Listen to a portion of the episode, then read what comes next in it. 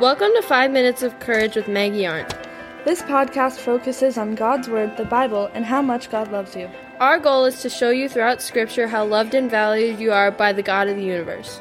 Five minutes is all you need to be filled with hope, joy, purpose, and yes, courage. Now, here's your host, Maggie Arndt. Hey, everybody, welcome back to Five Minutes of Courage with me, Maggie.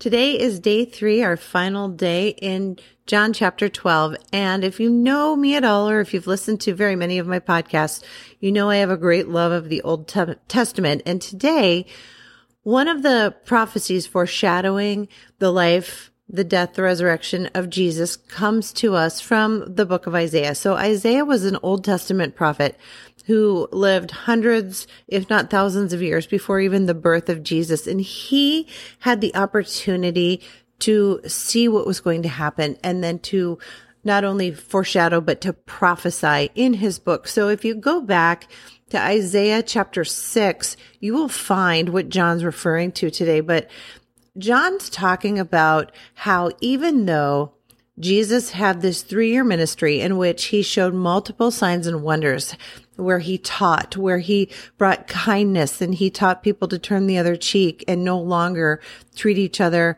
as an eye for an eye. So many did not believe him. In fact, the majority of those who did believe him were not Jews.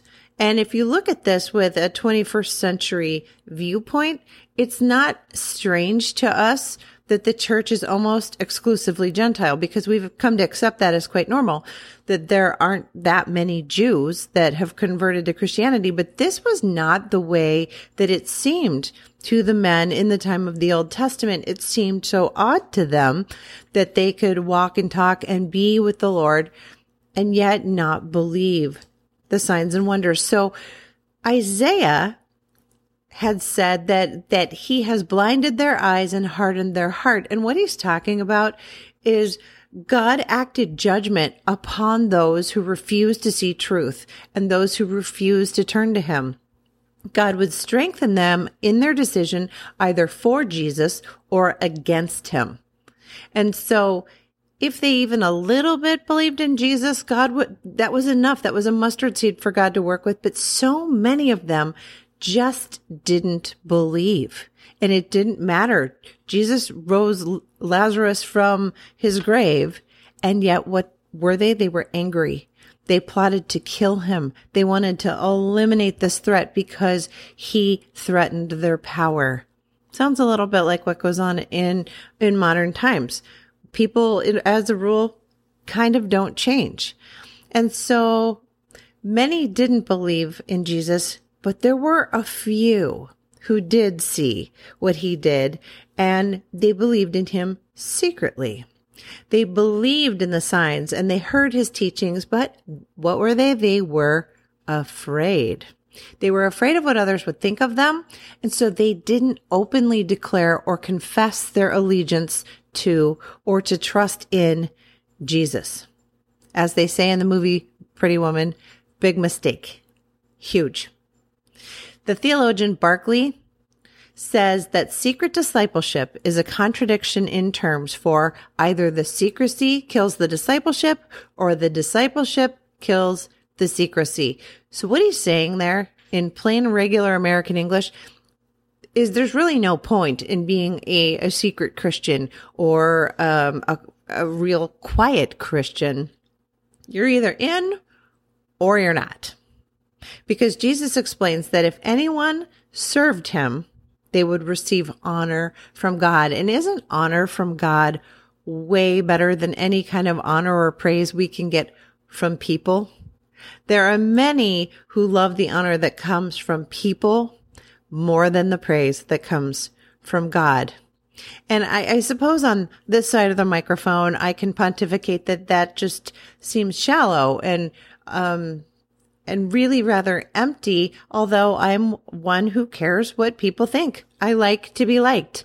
I, I have a hard time when I think someone is unhappy with me or doesn't like me. And so you know, if that's, that's a character flaw in myself, hopefully it's not just me. Anybody out there relate to that? Shoot me an email. Let me know that we're in this together. It's much more important to me though, as I mature, as I grow in my faith and let's be honest, and in age, I care much more what my savior thinks of me than any person on the planet because that's really what is the most important thing. And as Jesus rounds out this chapter, he reminds us, I did not come to judge the world, but to save the world. He's the light.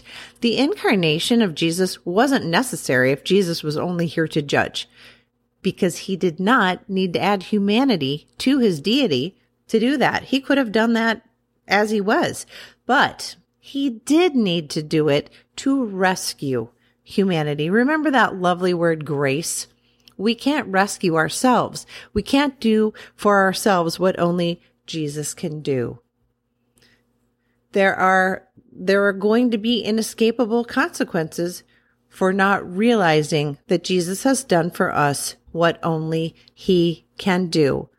And Jesus also reminds us that he doesn't just speak on his authority. He stressed his own submission to God the Father. He, his authority was connected in submission to God the Father. And this was really kind of the last time that Jesus publicly and loudly addressed the public before he went indoors.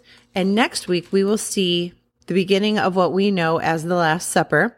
Jesus will wash the di- disciples' feet at the beginning of John chapter 13. And even though we in the United States will celebrate Easter in real time this Sunday, we will just be rolling into the events coming up prior to Jesus' death next week. So on Monday, take a take some time, read John chapter 13, and I will see you right back here on Tuesday as we debrief it. Have a great weekend. Happy Easter. Be well. Thanks so much for listening today. Please subscribe to this podcast. I'd hate for you to miss out on even one minute of courage. Then share it with all your friends. If you'd like more information or would like to contact me directly, go to 5minutesofcourage.com. That's the number five, and you can connect with me there.